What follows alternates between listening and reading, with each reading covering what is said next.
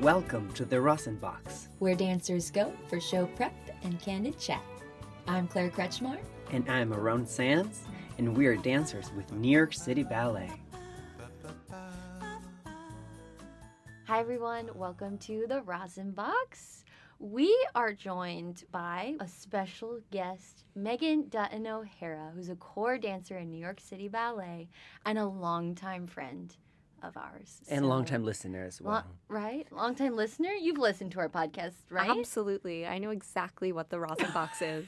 Thank you so much. She knows what it represents. She's like, I dip my toe in there every day. Every day, multiple times. yeah, Meaghan, hi. Hi. Welcome. Thank you for having Hello, me. hi. She came all the way from the Kennedy She Center. came all the way from Dis- Disneyland. from Disneyland. Yeah, there's an SNL skit where um I think Kristen Wiig and Mm-hmm. Fred Armisen? Fred Armisen are being like two faux singers, and they're like, "We came all the way from Disneyland." We'll have to. We'll show you the videos. Yeah. It's the one with they're like With the one is following what the other person Yes. is Exactly. singing. Oh so yeah. like, yeah, if yeah. I'm like, yeah, yeah, yeah. We've would done that We've plenty of times. Yeah, yeah. That's what it's What's called. that like. about? Um, okay, let's not deviate. Yeah. But this is our Ask the Dancer podcast. So we have received all these questions Ah. from listeners, I think through social media. hmm And we're just going to answer them to the best of our ability with our special guest, Meaghan Dutton-O'Hara. I can't wait. I know.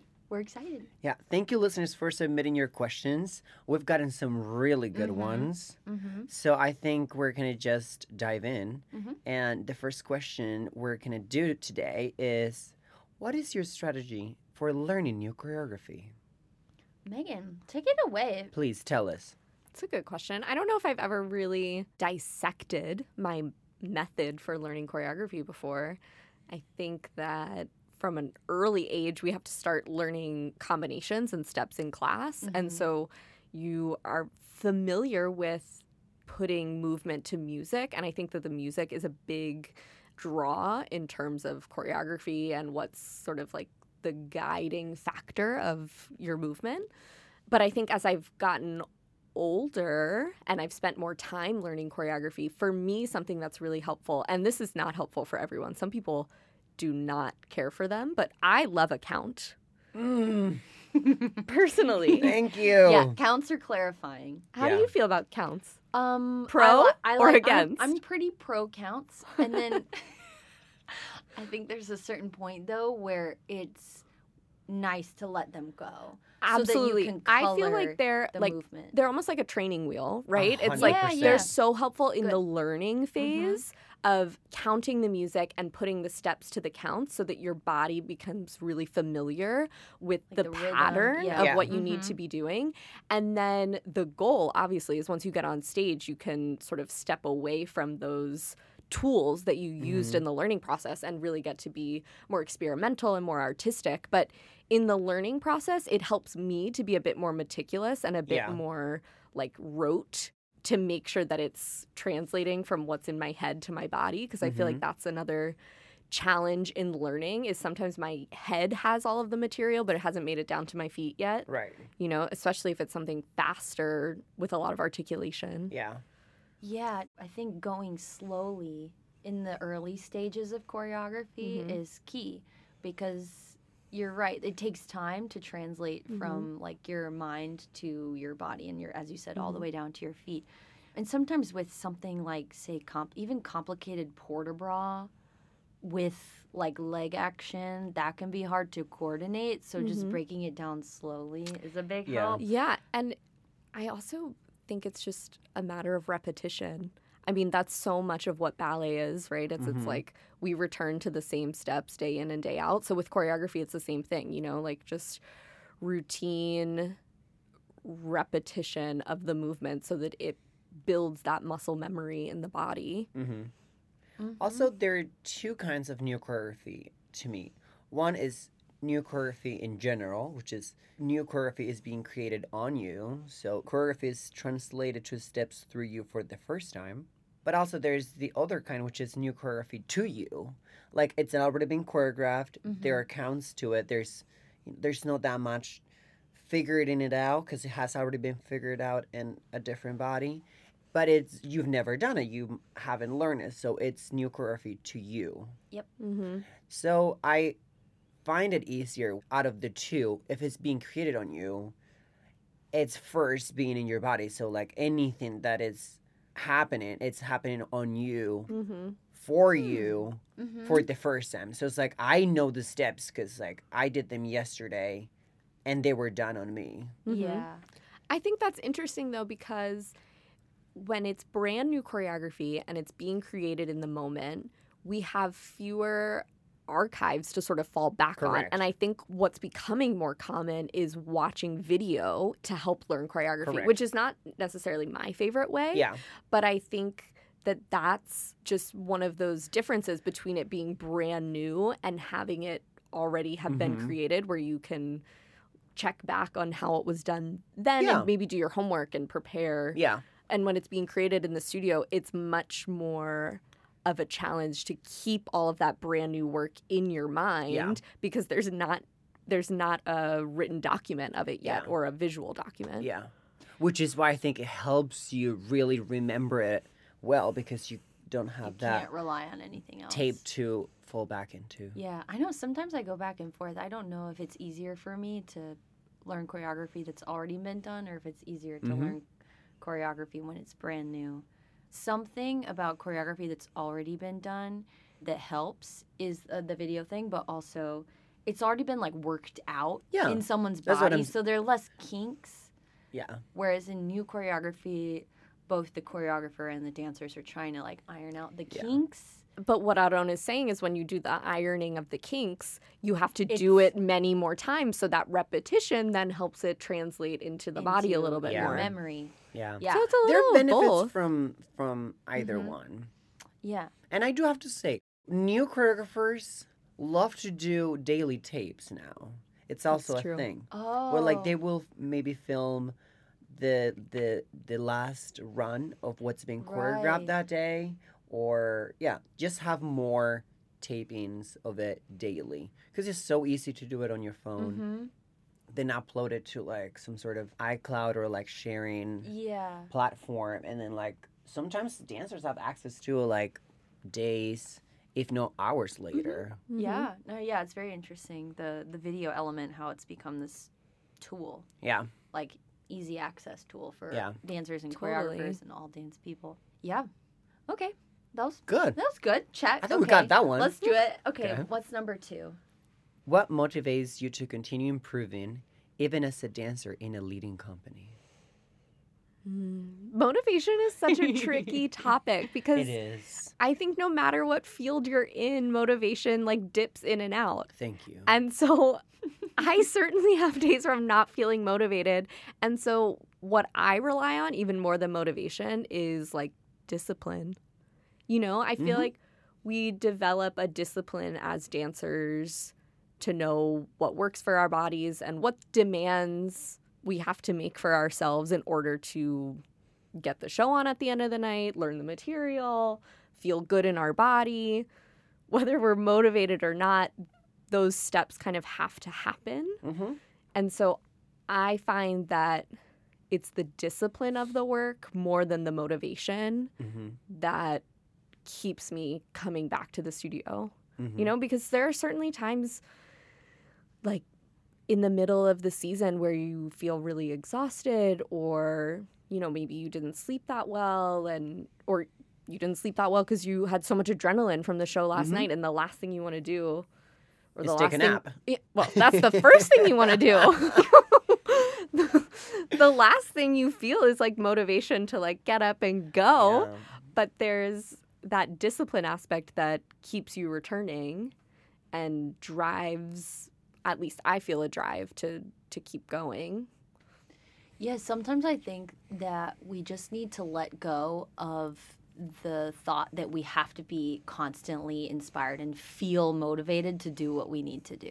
Mm-hmm. Like sometimes there's this false idea that like you have to stay inspired all the time and feeling good all the time in order to perform or to do anything for that matter. And I think that that's not um, how it works it's not really how it works. Yeah, there's like there's so many things that every person has to do that you might not feel happy and excited to Yeah. do it, but you know that you need to. Mm-hmm. So I think you're right. The discipline thing kicks in when you're not like, oh, I can't wait to do this. You're Yeah. like, I just need to do this, and I need to not. I actually I can need- wait. I can. but I shouldn't wait. Yeah. I, lo- I do have to say sometimes, again, it's, a lot of it comes from like your uh, physical and mental state. If you're pretty tired, sometimes you really don't feel like you have it in you to then put on a Mhm. show at like eight o'clock, nine o'clock, even sometimes 10 o'clock. It Mhm. depends when you go on that night. But it's sometimes after that I feel more inspired and more motivated because like you know what i feel accomplished i did that show it went well i committed to the choices that i wanted to do and that is inspiring me Mhm. and therefore it's motivating me to maybe come in tomorrow and do it again or like tackle this other ballad that maybe gives me more trouble Mm-hmm. and it's uh, particularly harder. So it's sometimes for me afterwards that I did something that required motivation that I do get that motivation. That's motivation. interesting. Yeah, and it I went think- well though. I think that sense Going of well is a big part of accomplishment- it. Thank Yeah. you. I think that sense of accomplishment is a huge driving factor. Yes. Being like, way to go. Yeah. I did it. I earned that Yeah. because I put in all of the work. Mhm. And maybe along the journey of putting in the work, I didn't feel the motivation every day. yeah. But now looking back, it's like so rewarding Yeah. to know that you did it. And it is a motivating factor to Mhm. continue. But I think for me, I'm just a little, I don't know, maybe it's just like pr- pragmatic to Yeah. say, like, okay, I'm not going to necessarily feel this same level of inspiration that you might feel like post show yeah. of Before like the show. pride. Yeah. Yeah. before the show or during the process every day. But there's something, there's like that beacon of light of like accomplishment at the end that Yeah. is really powerful. Yeah. Also, Mhm. simply maintaining yourself a professional that can be very motivational to be like, I hold myself to these standards, and that means I have to show up and do the work. Mm-hmm. Yeah. And the simple fact to hold yourself professional can be motivating to Mm-hmm. to do the work and do it well. Mhm. And particularly not to extend much more in this question, but I have been exercising this past season because it was particularly hard physically and very tiring that times I had trouble finding motivation to do extra physical curriculum being like "Ah, Mhm. I know today it's a hard show but then I happen to have less rehearsals so I have the time to do like a workout but the really thing that I do not have is the motivation to do it Mhm. Like I might even have the energy but it's like getting up there and like doing the whole process of it that just like it feels like a dread Mm-hmm. what I've been exercising is tapping a little bit into the guilt feeling. Meaning, okay, if I don't So do healthy. it today, Guilt I I know, I know. I know, I know it's not healthy, and as I'm saying a little, not too much into it, but I know that I'm like, oh, today I'm feeling like such a procrastinator, but I'm gonna allow myself in a healthy way to be that procrastinator today because I know tomorrow I'm gonna be like, well, you were that yesterday. You can't be that twice in a row. If you were to be a, a procrastinator t- twice, two days in a row, that that's that's guilt. You're gonna feel guilty. So I'm like, you know what? I'll, I'll sit down today so I can get up tomorrow. Hmm. You may quote me on that. Do you know what I mean, though? It's Like, I'm like, sometimes you gotta I will say I find your do not way. think like that, but I think if it works, great. But also, I will say that it is good not to like. Sometimes you can't do the same Yeah. like extra. So this is like extracurricular. We're talking about extra like physical activity to Yeah. help your dancing. But I don't have to guilt myself into coming to work. but sometimes, but sometimes, like it's okay not to do the extra regimen because it is gonna help you. Like tomorrow, you will feel refreshed. I think that's what I'm thinking. It's like by Yeah. you not doing the extra regimen today, you're gonna feel refreshed. So like eliminate like the guilt component. Whatever works for you, great. But like bottom line. If you don't do the work extra workout today, you're like, oh, tomorrow I'm like so. Baby girl, let me tell you about me. I want to take a day off every single day. I want to rest because I feel like I need to rest every single day. So at some point, if I could be like, well, I'm gonna I'm gonna take it easy today to do it tomorrow, and then tomorrow I'm like, well, I'm gonna take it easy. I'm gonna take it even easier. So the day after I'm feeling even better, and then it never happens. Because I, I, you know you're a natural procrastinator. You have to you have to find your way. You have to figure it out. You have to find you have to figure it out. And I know that when it comes to that, you and I perhaps are different. Differente. Yeah. Differente. So I I'm just I'm just gonna say that because I also know the benefits of being like I'm in charge of my wellness and my resting, and today I'm gonna rest. This is his wellness voice. Yeah. Which daily rest is good. yeah. Yeah. Okay, let's go on to question number three. How do you maintain privacy in your personal life while still using these experiences to inform your onstage performances? Such a big question. It's loaded. It's loaded. It's loaded. That one. I mean, I think the idea of bringing like experiences into your artistry is very useful, Mhm. especially in any roles where you might be taking on a character that you can explore different outlets and use your personal experiences to influence that. I think that it's really helpful. But being someone who's in the corps, I think it's interesting having that idea of standing out. There's a concept in the corps of when you're dancing as a unit mm-hmm. and you need to be unified, that the idea of standing out is less valuable, right? Say, for example, we were just at the Kennedy Center in DC. We were performing a ballet called Concerto Barocco. And in that ballet, there's a corps of um, eight dancers in pointe shoes. And the corps, the advice we're given is don't stand out, basically. You know, Yeah. it's not to not be an individual and to fully like mask yourself, but it's to to move as a unified group. So in that case, I think about how you you have to find limitations on how much you're able to express yourself within the boundaries of the work. Mhm. And you don't always have the same freedom in the corps to go as bold or as big as you might if you are in a standalone role. And so the idea of your private life or your private experiences influencing that dance, it isn't quite as pronounced. Yeah. Mhm.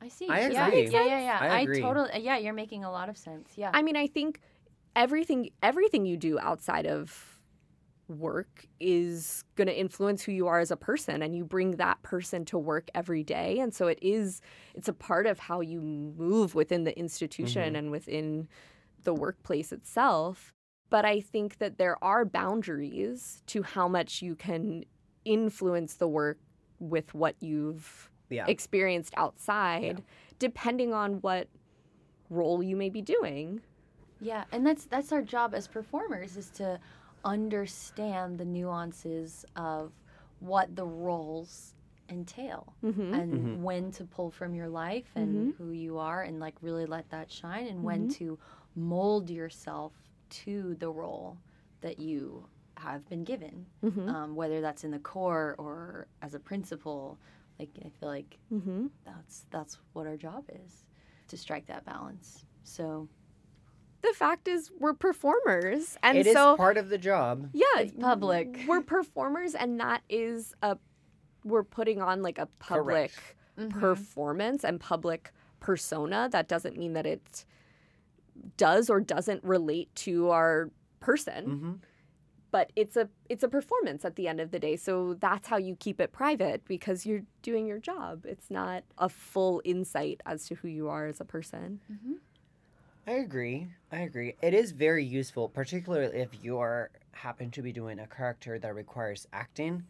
I can see how it's very useful to use your personal life just to tap into those emotions because you, mm-hmm. when you're acting, you have to represent emotions, and then the more genuine they are, the best your performance will be. So there are benefits to allowing yourself in the character and of course with that always comes like a, a fine line Mhm.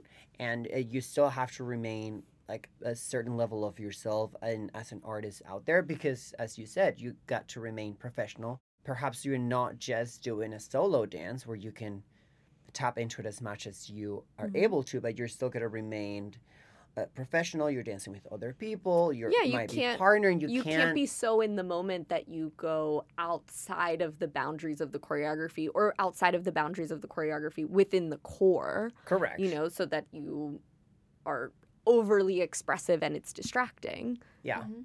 yeah Yeah. But also seeing someone really use uh, or be able to be in a state of rawness because of like whatever is going on in their life also can lead to witness a very interesting, a very Captivating and good, um, powerful transcendent performance. performance. Yeah, definitely. Yeah. Definitely. I agree. All right. Number four. Do the skills you learn in the studio transfer to life outside of work and vice versa? Yes. Yeah, Yeah, I would say the yes. short answer is It's yes. absolutely, yeah. Yeah. Well, I think you already mentioned one. I think discipline is so Yeah. key. That's so elementary to what Mhm. we do. So I think, I mean, discipline will aid any person in whatever field that they're in. Um, so Absolutely. moving from, yeah, dancer to another role like in an office setting i'm sure that that we just will always have that discipline and it will be a valuable asset to whatever organization or person that we're working for mm-hmm. Yeah. um, or whether uh, you know we become our own bosses someday in whatever way that takes Yeah. shape we'll, we'll have that discipline And we also Um, have a unique skill set of learning things quickly and being able to like work on the fly when things happen in live performance that are unexpected. That's a huge skill set that can be applicable outside of Yeah. the studio, you know, when when there's a high stakes, high pressure moment it, Mhm. out in your outside life, you know, to know how to handle yourself and adjust quickly. I mean, I feel like that's something I'm We sure you constantly. and I'm sure anytime you're partnering, you feel that way. Oh, like someone yeah. takes off or something and it goes You're like, "Ah!" completely haywire yeah. and you have to learn how to fix it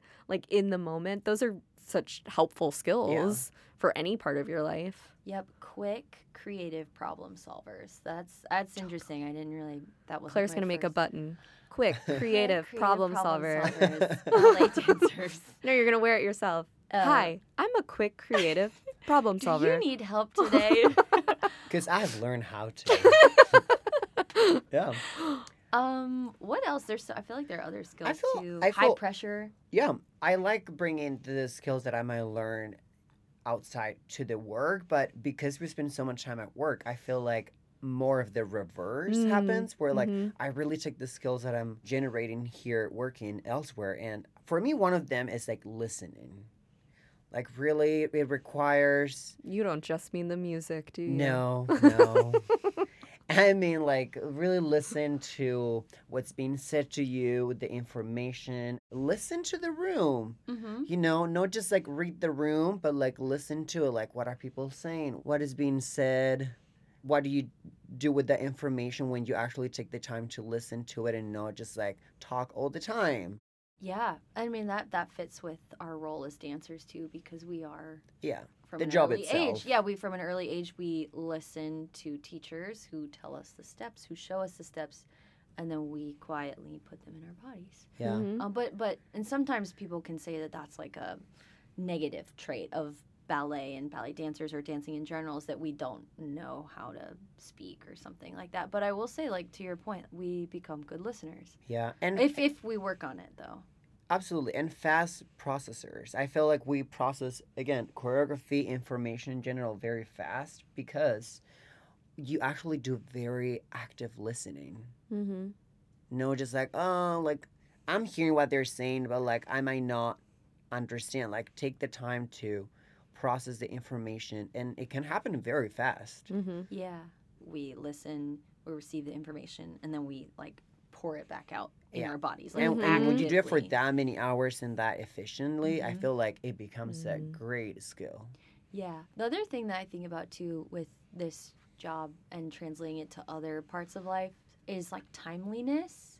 And I think about this in the sense of like we have to we have to show up for our rehearsals on time, be ready to do different jobs at different times, whether that's like putting on makeup or learning a choreography or getting a costume fitting. Like we have to be timely because Mhm. there's a lot of things to do in the day. We have to be timely for a show. If your piece goes on at like 8:23 p.m., Mm-hmm. like you need to know at 8:20 you should be pretty much ready to go on the Mhm. stage. Well, you're late. Yeah. If, if, if you're like, well, but if, if you're like, oh yeah, the ballet begins at 8:30 and it's actually 8:23, Mm-hmm. like anyway, so I think timeliness is another thing that can translate really Yeah. well. So just honoring people's time when you're in the workplace or outside of the workplace, I think that's mm-hmm. a really good trait that I've noticed.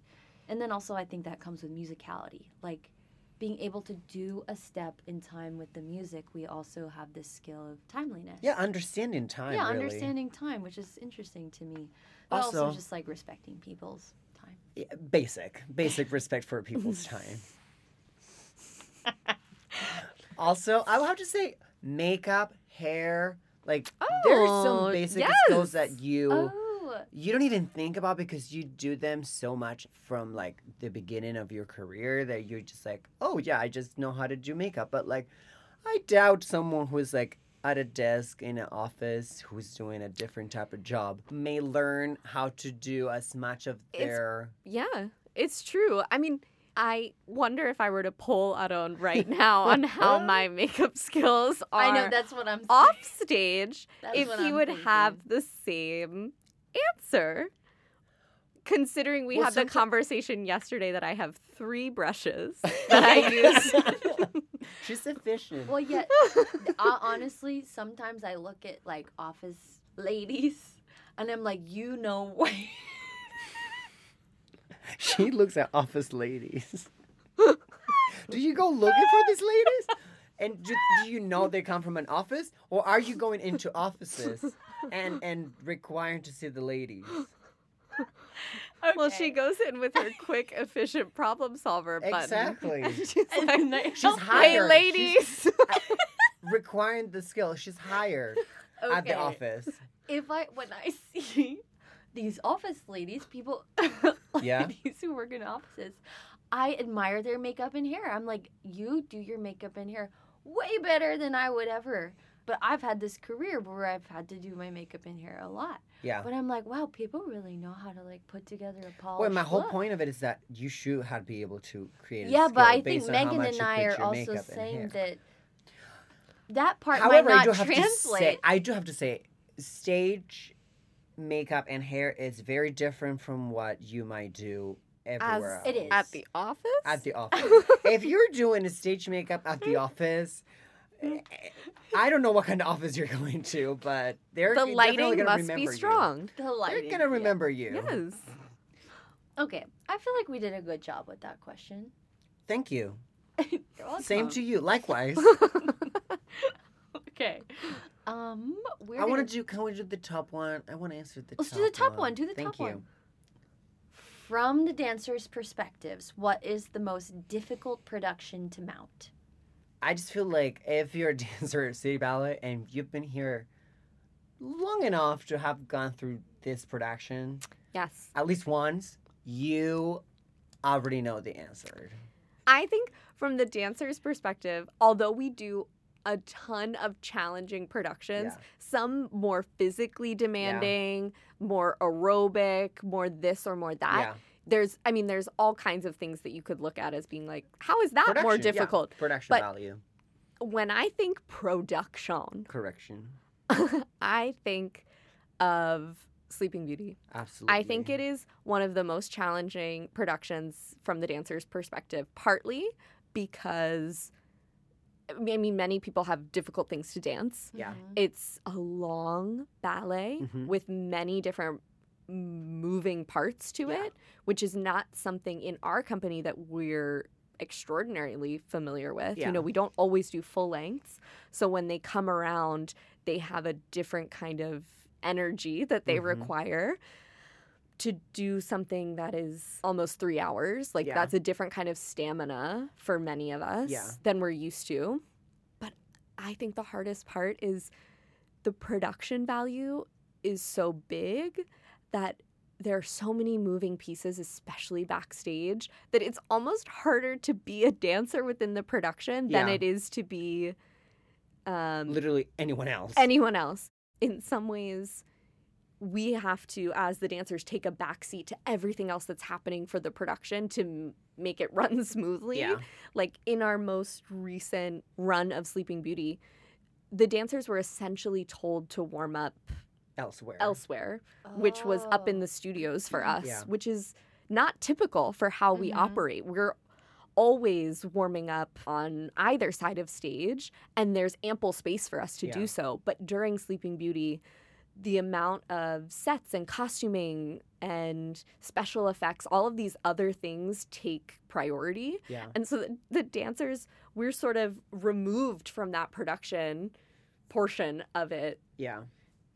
which is just interesting. I think it's Mhm. so It is. unusual for us. It is. And I think that's part of what makes it one of our more challenging productions. Yeah, and I wonder like other companies probably do when they do story ballets, maybe they're more well versed in the how tos of with the Mhm. crazy set and Yeah. things like that. Mhm. But for us, we do a lot of performances that are stripped down and that have a simple backdrop and Mm-hmm.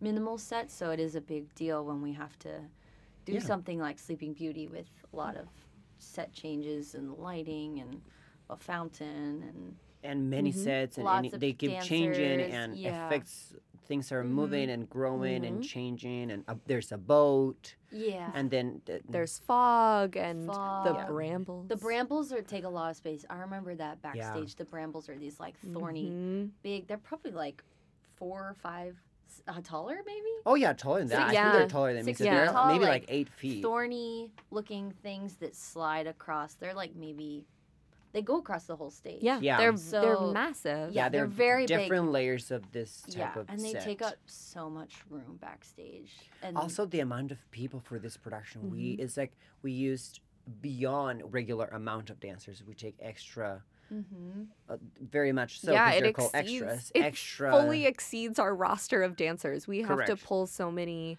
yeah, other dancers from Mhm. the yeah school, from the school of american Yeah. ballet to, or to help us. former dancers that have been Mhm. involved and know some of the Mhm. roles they come back to do those like it's just a massive production okay. So Sleeping Beauty wins. Yeah, she takes she takes the She does. the gold medal okay. Meaghan and claire what are your favorite venues to perform Okay, the first one that comes to mind for me is the theater at Tivoli in Copenhagen because there's nothing that I've experienced more unique than being in Tivoli. You're Mhm. in the middle of an amusement park, Mhm. which is so fun and so Mhm. special. The theater is smaller than what Yeah. we're used to, and so it feels really quaint and you're a lot closer to your colleagues than you might be in Mhm. when we're performing here in New York and it's just so fun from the dressing rooms you can see like the The uh, the rides. rides going by and and the, and you can hear the children scream Yes. And between rehearsals, we would go on like a roller coaster or a ride, and yeah it's like an adrenaline rush all day. Yeah. it It's kind so of is. fun. it i would have to say it's the most fun Yes. venue Yes. we've done. And like the it. stage door, it's literally you can get in line from the stage door to get on that dragon can. Yes. li- uh, um, Dragon ride. coaster. Yeah. Ride right there. Yeah. Yeah. I would agree. It was super fun. But Um, we've also been to some incredibly gorgeous Yeah. and ornate theaters that are, Are so special, So special. yeah. themselves and are really iconic to work in as well. Yeah. I remember when we went to Paris on tour and we performed at the Châtelet. That was like pretty special because we perform in a lot, especially in America. We perform in more contemporary venues, Mhm. and I love those too. Like particularly, I Mhm. really like performing at the Kennedy Center. I know we've mentioned it a few times. We just got back from performing there, but it is like within America, I feel like the Kennedy Center is full of history, and Yeah. that's what I like. That's what I appreciate the most from a venue. Yeah. It's like who has performed here, the people that have come to see Mm. like that. Just sitting in the audience at Kennedy Center, you're like a very very important characters have like sat here Mhm. and watched many performances and many Mhm. other important performances as well. Yeah. even the theater we just performed in in Madrid most recently Oh, as yeah. well has so much history and is such a massive incredible theater that I truly felt like if I got locked in that theater I could be lost for Yeah. 8 years. It was huge. It's so big and there's so many parts that are interchangeable and, Yeah. and workshops and different departments within the theater. And then you go out front to the front of the house and it's so beautiful and ornate and everything is so exceptionally decorated and each room is individualized and it just it has so much history and culture built in that that was also a wonderful place to Yeah. be. Yes, Claire? Claire, your garage at home. That is a special venue for you two. That it, is, I mean, it is. It's my home. Yeah. Yes. Okay. Um, no, but that that was super sweet. Yeah, I did shows out of my parents' garage during the pandemic. I feel like we've talked about this before, but yeah, that was very sweet. Is it terrible that we haven't mentioned our own theater, which is like Um, such an amazing venue that we perform at? is, it is. We're here's, But we I'm gonna take- give you the answer. we take it for We're So granted. spoiled. We We're so take it for spoiled that granted. our house is like such a magnificent, it's really beautiful. made for ballet venue. Yeah. That yeah. I mean, I think when any one of us, and Claire, correct me if I'm wrong, but will like steps away from performing on this stage every night, it's like this will be these will be the memories that are most present in oh, my a hundred in my mind is dancing here. Totally. In fact, like I took someone to the theater, and I do regularly. I'll take people to the theater, and I'm like, "This is where I danced." And even when I go and I like look out on the either in the audience or I'm in the audience, I'm just like, "It is very beautiful here. It is very special." Yeah, I'm like very honored to have been a part of it and to Mhm. bring people back into that story. So, yeah, it's incredibly beautiful. So I think you're we would be amiss to not mention it because it's so special. Yeah. So, what is your favorite ballet step? Hmm. There's so many good ones to choose from. I personally love barre work, believe it or not. And it may seem lame, but I love me a tendu. Yep. Did you know? I, I knew I knew it was heading in that direction because with the legs and feet that you got, it's like It's pristine. it's it's a tendu looks good. it looks very good. She doesn't have to do much more. Yeah, some people need to like kick the leg real high when the foot is like, you know, a little biscuity and like, but you want to like still like, you know, look good. You gotta like make It's up high for it otherwise. It's But sometimes you don't have to do wackiness when the technique and the body's Yeah. there. Yeah, I Meaghan just- good. I just think tendus give you, you know, they're required in the day. They're part of the routine. Yep. You gotta get them in. Mm-hmm. Let's enjoy them. Yeah. We like a tendu. Also, you go through tendu for everything. Yeah. Because you Yeah. gotta like tendu first and then. There's so many perks to tendu though. Like not only is it foundational and we like have to do it, but it lengthens Oh, your body in a really lovely way. Like it feels nice. It's not too hard. but let's be clear. Are you I can kidding me? accomplish it. Tendu is not hard. Tendu It's might be not one of the as hard. hardest. No, Tendu it's not must be one of as the hard. hardest steps No. in ballet. Yeah. You know what's hard about a tendu? The closing. yeah. Well, the clo- yeah, there we go. yeah. Doing it That's right hard. The is closing. hard. Closing. I'm not fit. saying I love a tendu and that it's my favorite step because I'm amazing at it. Yeah. There is But- work to be done. Yeah. Yeah, the closing. Do you know that You when know? people used to ask Mr. B, he was like, "Oh, what should I work? Like, what should I work in ballet?" Like, he would always say, "Work on your Tendus. tendus." Did you know that?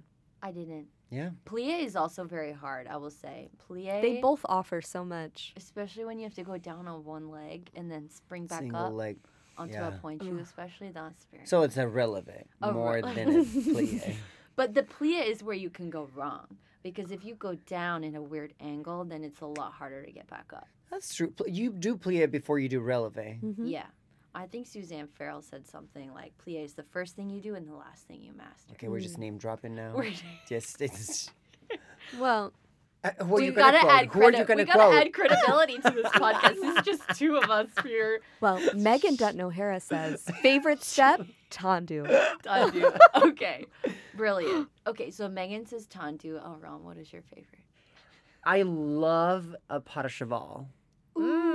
Mm. Just just because we're talking A about a barre. delicious step. I Um, love a pas de cheval that like, like really wraps it around the Mhm. ankle. Lift that and knee. And then left it and then but put it down on the floor. Like the accent of the pas de cheval always ends on Da da da. back to the tendu. Da da da. Mhm. I. I love that. Well, before we move on, I, you didn't specify which direction of the tendu.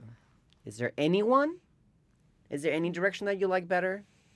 I can't say I have a preference. Wow. I think all of them, I have different things that I think about in I each know. direction. You know, they all require something a I little bit tendu different in the close body. In, close and tendu front is really hard, but Very also like hard. crossing your leg tendu back Yes. and and keeping it turned out is a challenge. Yeah. I would say I like croisé front. Mm. Tendu. very bizé of Oh. you. Very busy. Yeah. Bizet. Symphony in C. I'm trying to think because I'm like I'm sure there's some more fun. I know. I mean, I have other steps that I love doing. Um, I love an entrechat six. Do you? I do. I actually really love an entrechat six, Ba, ba, ba, or even like an Andre chassant. Like I like a little beat Yeah. in my petit allegro.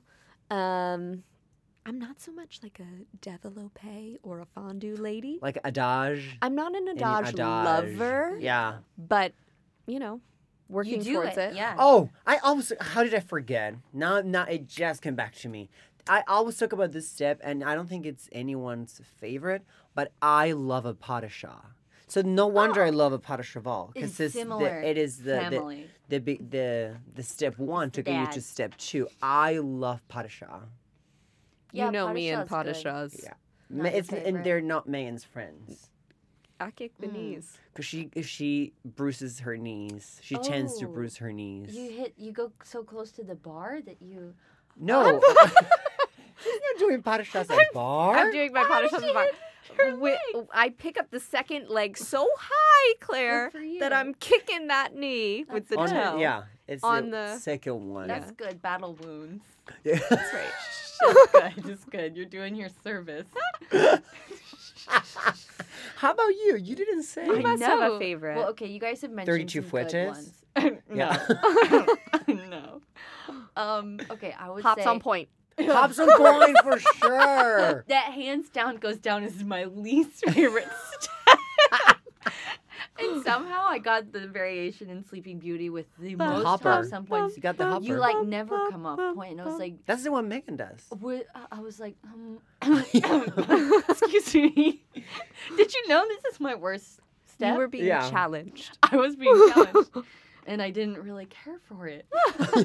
but anyway, um, I would say I tendu, definitely a favorite. I love a cot, entrechat. Da, Okay. da, da, da. Love Okay. that, and I love a cease. I do like I do su su entrechat six. I love that rhythm. Ah, da da da. Also, I can see you loving a pique arabesque. That's what. Yeah. hmm I know Claire. I like pique I know. Claire. And She also then- said renversé. Renversé. I that's love- drama. Oh. That's drama. That's what I said I when Aarón sees a renversé being given. He's like, things are That's, getting that's wacky. how you know the class is picking up. Yep. That's how you know the class is picking up. Because grammar say it, it requires a specific person to give it and and to love it. Like What a flick flack. Just like a flick flack. Someone that gives a grammar set, it's a flick flacker. that person has like 80% chance of giving a flick flack a barre. Hopefully, people know what a flick flack is. Okay, I'll, I'll go Oh, with this. like it's okay if you don't know any of the one, Yeah, other ones it's before, okay. but you need to know what a flick flack is. so. yeah, if you don't know yeah, what a tendu hopefully, is, hopefully you're fine with the rest. But We'll this one, but this one is the one you really is. need to know.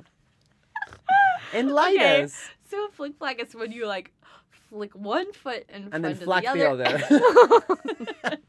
and then you flack it in the other direction, and then usually you put it down to like tendu side or tendu front. It's also usually you turn turning. around. Yeah, Yeah. exactly. You do a flick in the front, you turn your body, you flick in the back, you're already back around after the turn, and you put it down.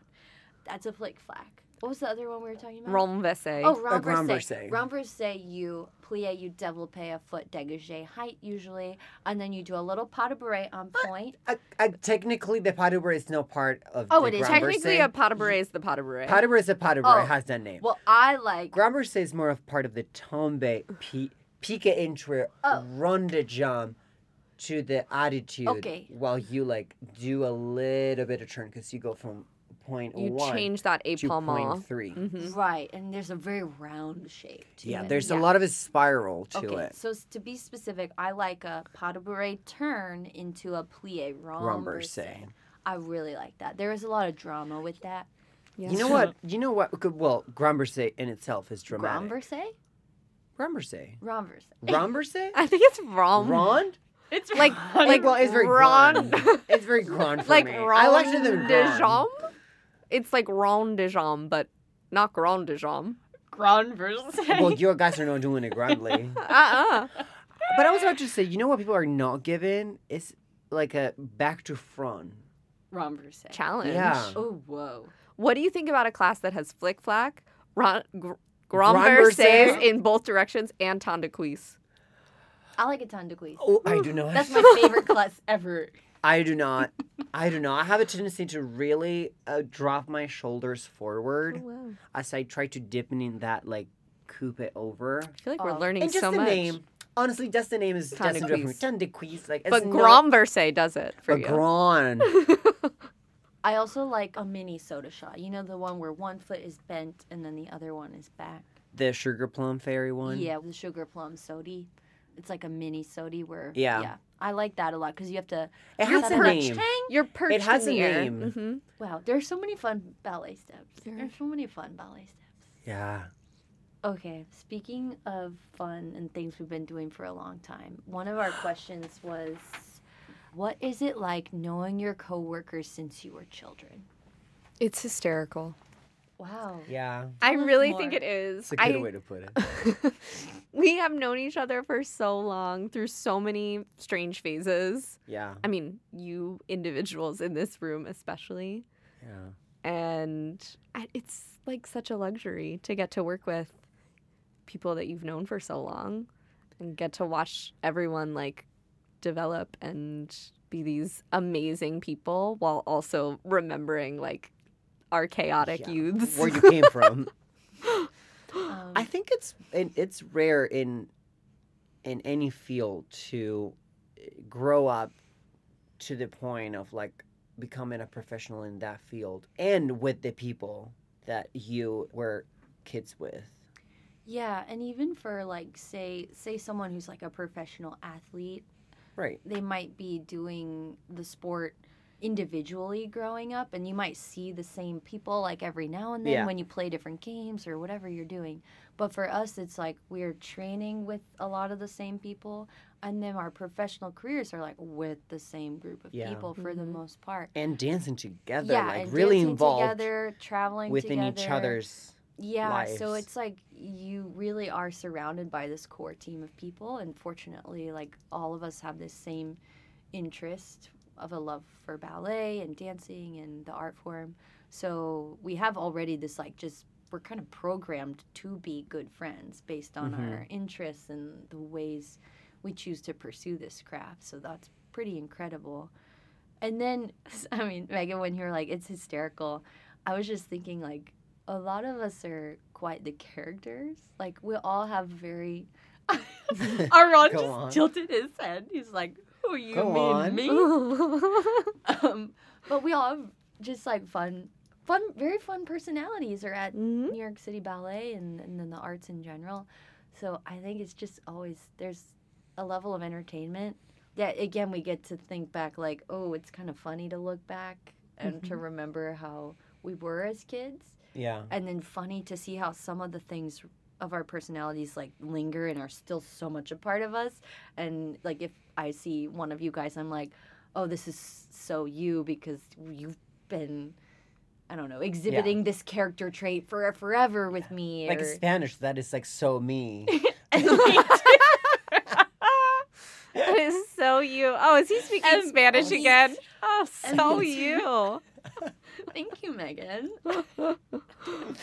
I I completely agree with you. yeah I, I I mean artists in general seem to be particular and and be characters. Yeah, like be kooky and like Whimsical. yes, it, it's part of the job. Like you Mhm. must have this qualities in order to do it. Like not anyone. Long story short, you can't be boring and then be an artist. You. I mean, they, they exist. However, would I call them artists? wait, I'm not sure what you're trying to say. Like, if you are a boring person, chances are that like whatever you're producing is gonna carry that quality because a, a lot of you should be put into your art. Yeah. Or, I mean, being an artist requires deep investigations into humanity, right? Write that one down. Write that one down, listeners. Yeah, and then but these like yeah, deep investigations into humanity and then you have to you want to a lot of times just like share these investigations in your craft. Okay, we're deviating. We're I'm, deviating. I'm a little lost with this, but I'm just It's saying, fine, like, it fine. naturally takes a person who is like naturally like kooky. at least like show business in general. It requires a person that has a certain personality where you can entertain, Mm-hmm. and in order to entertain, Okay, you we're getting be, somewhere. We're getting somewhere. You must have uh, certain traits that are interesting and entertaining Mm-hmm. and And we have been entertained and particular. for many years by one another since we've known each other for so long. Oh yeah, and you continue to entertain me, both of you. yeah, it's it's basically our job at this Which is- point. I mean, it's such, but it's such a privilege, like to get to go to work with people that you already find entertaining and amusing and fun, and you have known them for so long. To have that his like built-in history is like we're pretty Yeah. fortunate. Yeah, not to go back to the office ladies, but like, you might have like a funky office, one office lady at your office. And However- here comes Claire Kay to check out their makeup. Exactly. But, however, you need to like really know that this is a an office full of funky ladies. Like every single one of this is like very unique, very unique. It requires a very unique It's true. person to So just to do this job. imagine Yeah, imagine how 10 years fun. ago. Yeah. How fun and quirky. It's a gift. Yeah. 15 we can years ago? For a really, um. How long have we known each other? Since 2000 Almost fifteen, I would say probably. maybe for ye- I've been I've been in New York like at SAB or New York City Ballet since I was like seventeen. But maybe knowing you I was a at summer program. 17 too, but you're a little bit older than I am. Yes, Yeah. I'm one year older. So Yeah. yeah. So it's almost been fifty. It's been fourteen, I guess. Yeah, we're yeah. we're getting up to that anniversary. But yeah, I I mean, there are so many times when we just laughed a lot and still do, obviously, and that's laughter is such good medicine too. Mhm. So. Okay, laughing over there quietly. Well, it's a medicine. I'm taking my my one a day. okay, I hope you guys enjoyed that podcast and thank you, Meaghan, so much for being here. It's so fun to have you. and thank you. listeners, for submitting such great questions. We're sorry that we couldn't answer them all, Mm-hmm. but please stay tuned. And we always do this type of episodes at least once a year. Mhm. So um, stay tuned and please uh, keep submitting your questions. We might get to answer them next. And if you haven't listened to our previous episodes, please head over to the New York City Ballet podcast Mhm. and give us a listen. Mhm. Bye. Adios.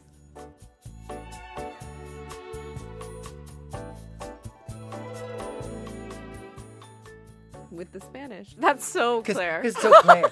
I, I think of Spanish and I immediately think of Claire. I mean, me too. I mean, and, and yo también. Like, I absolutely. See, see, yes. Oh, we have fun.